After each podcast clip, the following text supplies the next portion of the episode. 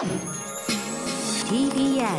Podcast 生放送でお送りしている明日のカレッジ金曜日武田砂鉄ですここからはニュースエトセトラ TBS ラジオの澤田大記者と1週間のニュースについて話していきます澤田さんよろしくお願いしますこんばんは。よろしくお願いします。プレミアムフライデー。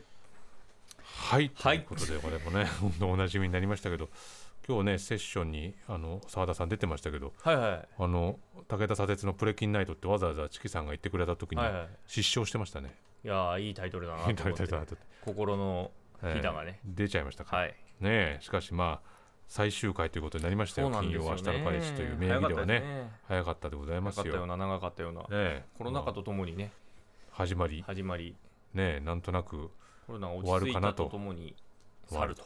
うん、まあ来週からまた平然と 平然と始まりますんでね。平然とプレキンがねお付き合いいただきたいと思いますけど。プレミアムになりますからね。ねはい。えで TBS ラジオのそう新入社員員。のあの募集エントリーがですね、ええ。あと30分ぐらいと嘘。いうことなので、やらなきゃ。エントリーね、ウェブエントリーだけでもしていただいて、エントリーしようよ。あのそうエントリリーシートはもうちょっと期間があるんで、はい。はい、あの学生の皆さん、ぜひぜひぜひ。エントリーだけでもね、しましょうよ。記念受験でもしていただいて、うん。はい、澤田さんもなんか関わるんですかこれは？多分。多分関わる。多分面接官としてでーんっているかもしれない。でーんといるかもしれない、はい。なるほど。じゃあ厳しく澤田さんがチェックする日も来るかもしれないそうです。エントリーせよということですね、はいあと30数分ではい、はいえー、今週はどんなところからいきましょうか？まあいろいろあったいろいろありましたね。ということなんですよ本当にまあ、まずは予算委員会がラストウィークだったということで、うんえー火曜日、えー参議院予算委員会がありまして、えー立憲民主党の杉尾議員がはい放送法のこの間ね、この1ヶ月やってました、はい。えー問題について高市大臣を追あ大臣を追及しました、うん。えー杉尾議員が高市大臣、私に対して信用できないんだったら質問するなと、そういうふうに言いましたと。えーその後時間稼ぎの答弁がありました。そもそものことの発端は、一番最初の時に、えー高市大臣が怪文書だとうん切って捨てたのが始まりですと。怪文書ではありませんでした。行政文書でした。その責任どう考えるんですかと。問うと、高市大臣は怪文書と言ったのは記憶しておりませんが、捏造された文書ととは答えておりますと。うんでしかしながらこれ変、えー偽造とか変造とかいうきつい言葉要は法にかかるような言葉を私はあえて使っておりませんそこはよくよく私なりにですね今も総務省に愛情を持っております。どなたかを罪に問うような意図がなかったということはご理解くださいませと。で怪文杉尾議員がさ怪文書だと言いましたとうん。いうことを言っていて、まあ、その後、まあぶら下がりで怪文書だと言ったと、はいはいはい。まあ、そこから始まってますと、怪文書でも何でもない行政文書だと、杉尾議員がさらに詰めると、まあ、これ、院内の発言じゃなくて、ぶら下がりでの発言ということをまあ今確認しましたと。うん。いうことを言ってて、まあ、作成者えーが不明と、うん配布先も不明、作成目的も含め、えーこれはいわば怪文書の類だと私から考えたらそう思います。ただで、えーただ国会での答弁では、捏造文書、つまり偽造でも変造でもなく捏造文書とかなり配慮して、配慮をして申し上げたつもりでございますと。むむこれはすごいなと、えすごいものを聞いたなと思いましたね。捏造は配慮。うん気を配ってとか気を使ってはい。捏造という言葉にとどめたんだぞ配慮した結果、捏造だと。うん捏造強いですけどね。ね偽造とか変造に比べても捏造というのは、まあ、かなり同等かむしろ強いのではないかっていうぐらいの言葉ですが、うんもう配高市さんの文、あのワードセンス的には、うん、えー配慮であると。配慮であると、捏造は配慮。うん、なかなかね、これ流行語大賞狙えるんじゃないですか。捏造は配慮捏造は配慮。ねえ、はい。で、まあ、杉尾議員がまあこれから始まって、まあ、名指しされた当人、つまりあのまあ質問するなと言われた当人としては、まあ、やめてください、大臣をお辞めくださいというふうに詰めたんですけれども、まあ、杉尾議員に言われて、私はやましいこともないのに大臣の職を辞するということがございませんと、うん、辞職を否定したと。まあでもこういう、まあ、日頃ねこのコーナーでもやっぱり政治家の言葉っていうのは取り上げることが多いですけど、こういう自分が使った言葉はこういう意味でしたので、うん。問題はございませんっていうふうにこの問われた側がされてしまうとこれ何でも言えてしまうし後々実はこういう意味でしたっていうふうになるとねこれまでこう積み重ねてきた議論っていうのがこう非常に建設的なものじゃなくなっちゃうんで、こういう言い方っていうのはなかなかこう素通りさせることっていうのは難しいですけども、うん。うん。募集したけど募ってないとかね。ありましたあね。りなか思い出しますね、いろいろね。まあだから本当に振り出しに戻るような状況の言葉っていうのをまた改めて言ったわけですけども。でもこれでまあ予算が成立するとなるとああいうふうにこう高市さんがあの場に出てきて、うん。こう議論するっていう場所っていうのはなかなか少なくなるんですかねやっぱり。いや、そんなことはないです。あの内閣府の担当大臣なんですね、経済安保担当大臣って。うん。なので、内閣委員会って一番所掌が広いはい委員会なんですよ、国会の中で。ありとあらゆることを、内閣府関係の大臣だけでもう本当にうん6人とかぐらいいるので、うん。でそうなってくると、まあ、よく開かれる委員会、うん。最もある意味審議されるあの予算委員会とか除くと委員会なので、うん。まあ、呼ばれればうん。一番出てきやすくはなる感じはありますね。うん。はい、まあこれは当然だけど、まあ、引き続き議論しなくちゃいけないし、まあ、そもそもの問題であった、まあ、その放送法のね、うん。えーまあ、あの行政文書の中身、まあ、それによってこうどういうあの経緯があったのかっていうところがまだ明らかになってないので、うん。そこを、まあ、合わせて追求していかなくちゃいけないねあのーまあ、後で触れるかもしれないですけど、捏造の言葉が走りすぎていて、うん。もともとの本質が割とぼやけているというか、あのー高市さんは当事者だけど当事者じゃないみたいなところがあってもともとは磯崎さんが総務省に圧力をかけていて、うん。かつ、まあ、高市さんご自身も言ってますけど、私はあの、まあ、ある種、無視されたというか、うん。あの置いておかれた存在であるというふうな、うん。まあ先週、会見でも認めてたぐらいで、なので、その対高市さんみたいな話になってるんですけど、実はそうじゃないっていうところうんがすごく大事なんだけども、そこがもう論点としてずれてっているっていうところがすごく問題というか、うん。まあ、それはメディアのあの責任もあるんですよね。そうですね。うん。まあ、これはだからもう両方問わなくちゃいけない、はい。両方問い続けなくちゃいけないというはい。ことだと思いますね。で、えーその同じ日の本会議、火曜日の本会議で、えー一般会計総額過去最大の114兆円余りの、えー新年度予算案が、まあえー自公両党などの賛成多数で可決成立したはい。ということで、まあ、その中には防衛予算の拡大とかですね、うん。あとはあの出産一時金がふあ42万円のやつを50万円にししますとか、はい。まあ、そういうようなところの予算とかっていうのも含まれていると。うんいうことで、今週、あの3月末までに子育て政策の叩き台を出しますと。いうことをずっとこの間言って、はい。何をやるのかよくわからない状態で、あの予算審議を乗り切ってきた岸田総理なんですけども、今日ようやくその叩き台とされるものが出てきたと。もう本当ギリギリって感じだね、はい、31日3で月31したねだもんね。夕方でしたからね、はいしかもね。じゃあ何が入ってんのかっていうのを見ると、まあ、うん10ページ、20ページ弱ぐらいの文章なんですけども、はい。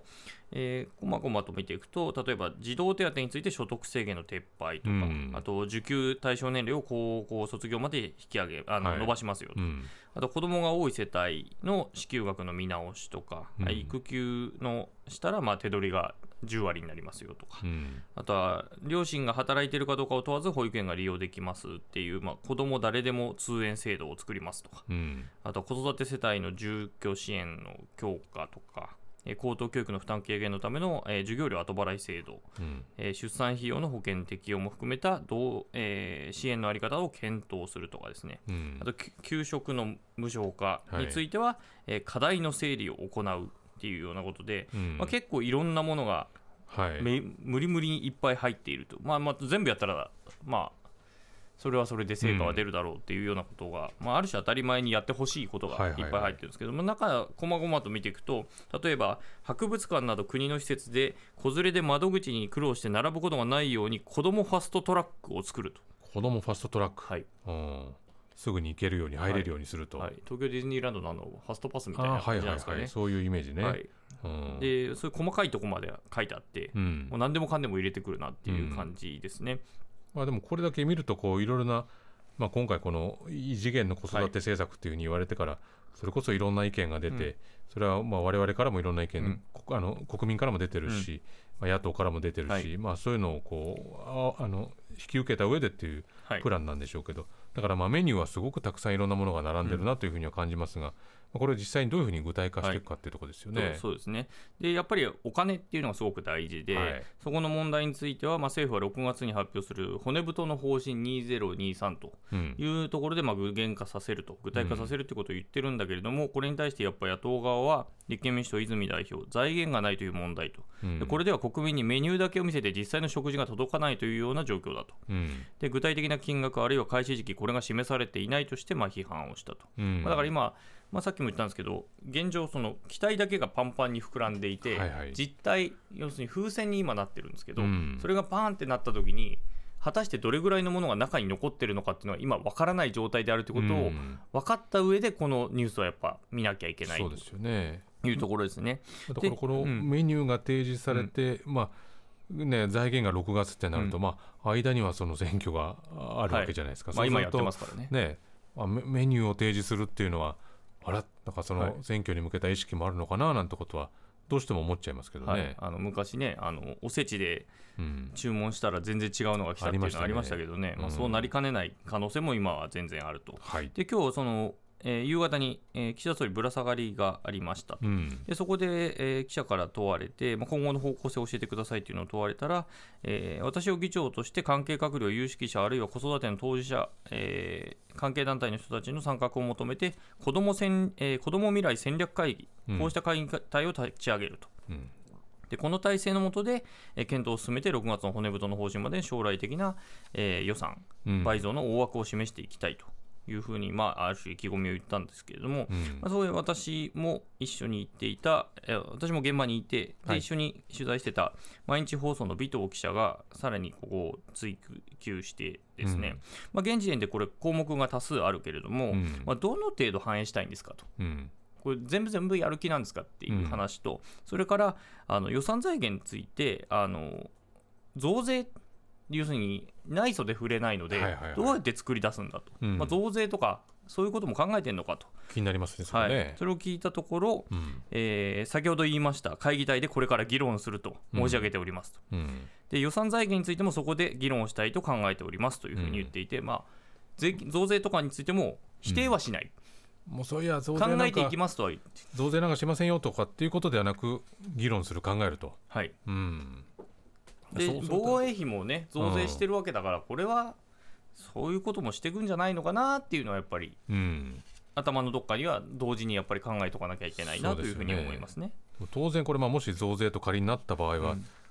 それぞれの家計にまた負担感が増すわけですから、うん。そういうことというのがまた少子化対策とこうずれてきてしまうっていうことも考えられますからね、うんそうなるとやっぱりこれ6月にどういう財源で提示してくるかっていうところを待たないと、うん。まあ、この今のパンパンに膨らんだ風船をこうどう見るかっていうのはなかなか答えがえー出しにくいところはありますね。だか。らみんな風船だって分かった上でこのニュースおよびまあ今後の審議を見ていかないといけないはい、ということですね。はい。で今週ちょっともう一つあったのが、うん、今日衆議院を解散します。お。という怪文書が流れた怪文書。永田町の界隈で流れたっていう。これは本当に怪文書なんですね。これは怪文書でしたね。うん。捏造かどうかは分かんないですけどね。怪文書がはい、怪文書が流れてうん。まあ、これ28日の今後、まあ、火曜日ですね、はい。の参院本会議で、まあ、予算が成立しましたと。うん。で、予算関連、まあ、あの非切れ法案とか、まあ、いろいろあって、まあ、それが仕上がる31日、まあ今日ですけども、うん。に衆議院を解散して、対象して、でえー選挙後に内閣改造して、政敵である高市大臣を切るつもりのようだうん。という文書が流れた。と。はで統一選地方選とダブルなら野党を確実に分断できると。あうん。ですでに天皇陛下の30日、31日の日程も抑えたと。うん。いうような文章が出回ったうん。ということで、あのでかつ自民党は東京などの空白を公募で埋める目処がついたと、森山選対委員長が先週報告したときに岸田総、岸田首相の目が光ったというそれはもう文書に入ってるんですか？文章が で今週中に、えー公募選考を終えるよう指示を出したらしいというような話とか、うん。えー連立を組む公明党にも一切知らせず、おそらく官房長官もまだ知らないみたいな文章が出たということで。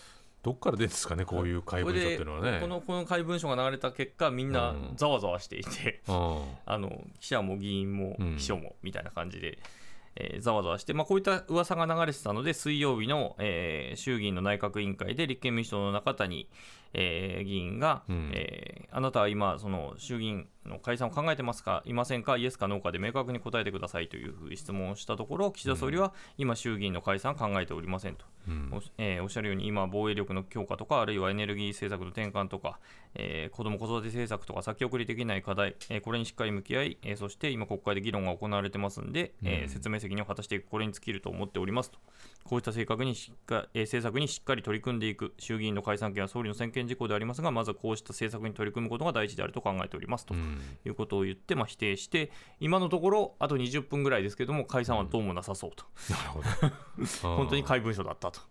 ただ、まあ今日会ったあの自民党の秘書の人に会ったん。ですけど、政策秘書の人と話してたら、えーこれの怪文書が出回ってて、うん。本当に選挙あるのかと思って、ざわついたということで、そういうものがこうルフすると一応こう気になるわけですね。はい、ということで、まあ、少なからずざわつくと。うん。いうまあいろいろねこうサミットとかはい。まあそういうのことを考えると、はい。こうスケジュール的にはなかなか難しいだろうっていうはい。ことなんでしょうけど、やっぱりこういうものが一回出るとはい。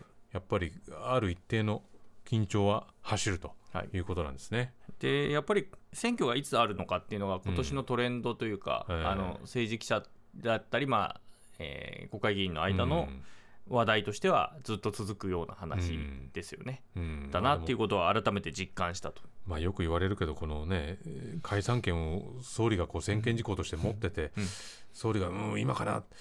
やっぱりやめとこうっていうふうにこう持ってるっていうこの仕組み自体がね、まあどうなのかというところもあるわけですけどね。まだ1年半ちょっとぐらいしか経ってないですからね、うん。あの岸田さんがはい。選挙で勝ってからね、っうん。ていうところなので、はい、はい、ということで、こんなこともありましたという話でございます。はい。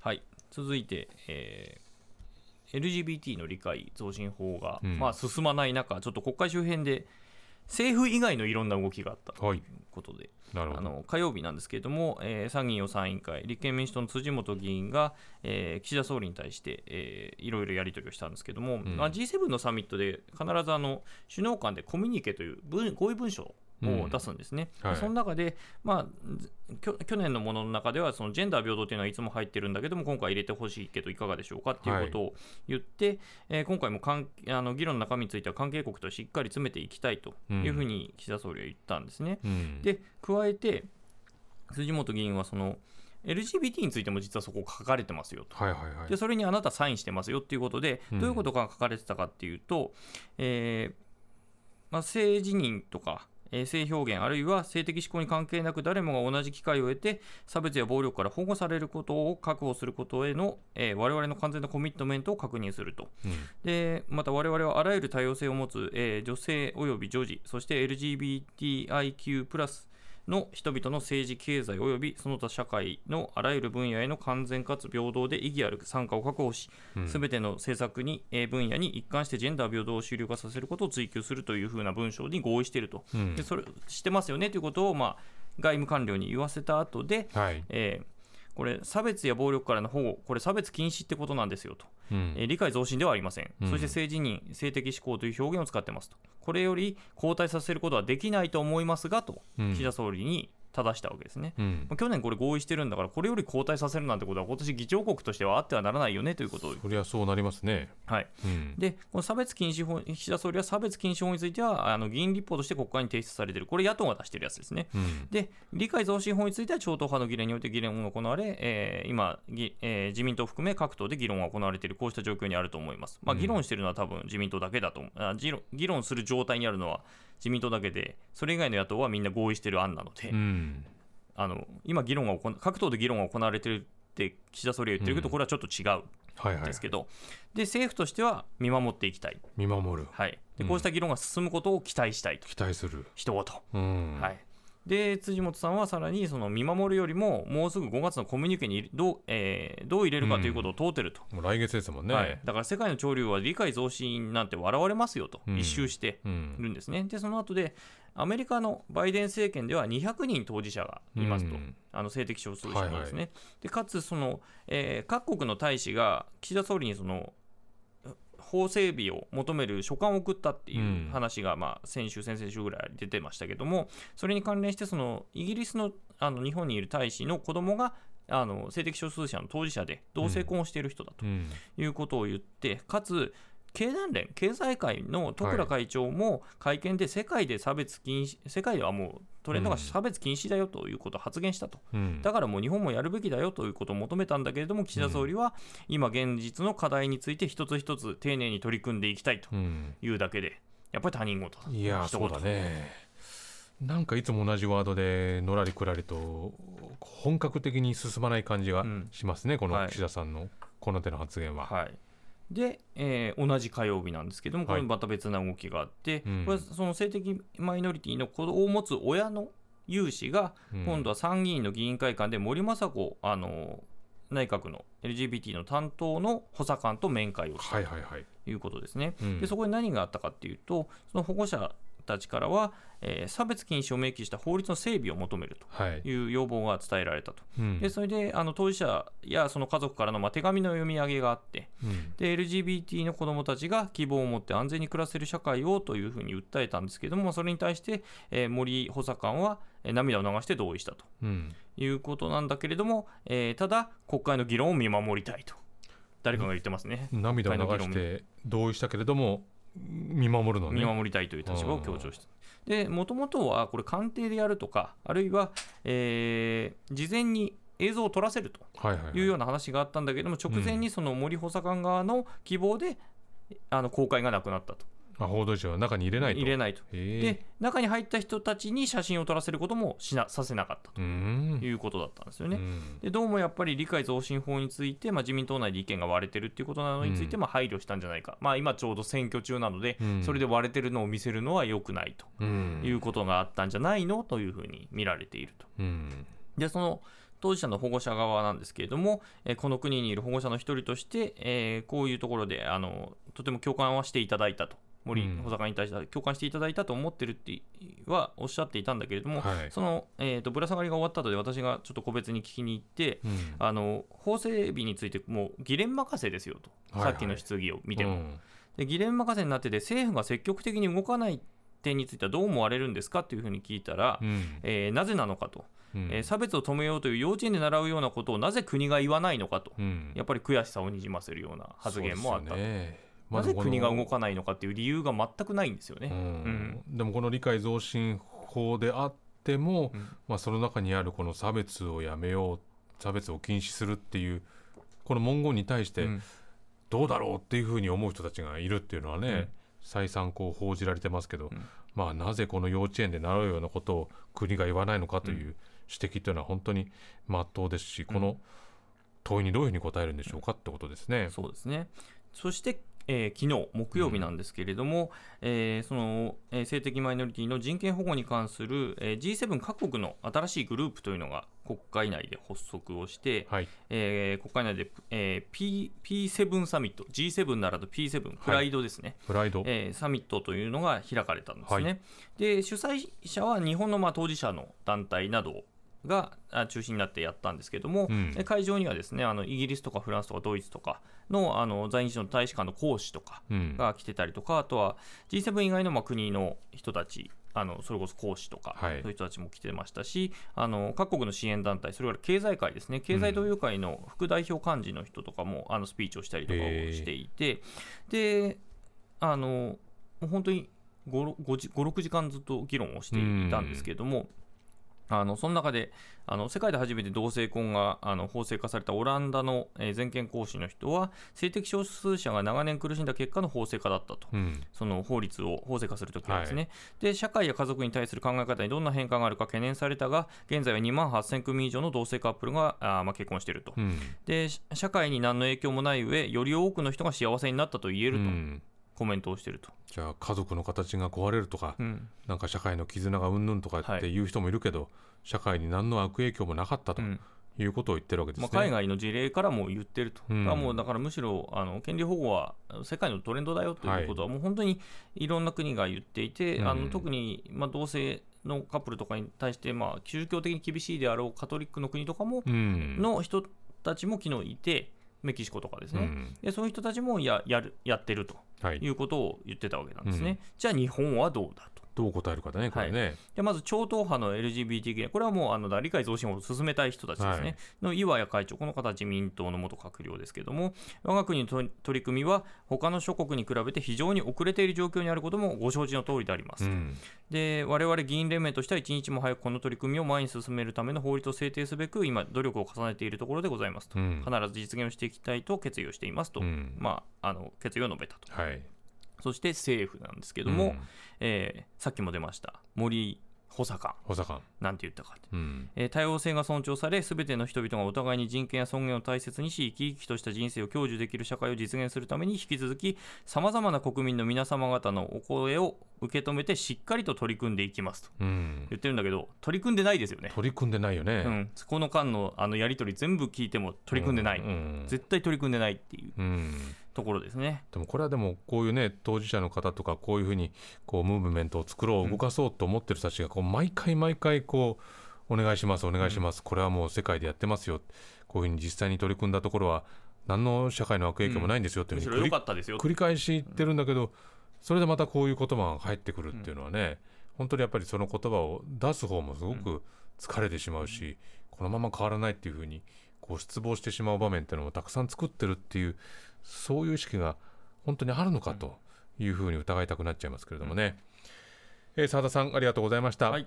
えーこの後放送終了後には YouTube でアフタートークの配信もあります。そこでも澤田さんと話しますのでラジオでお聞きの方もぜひ終了後 YouTube ご覧になってください。以上ニュースエトセトロでした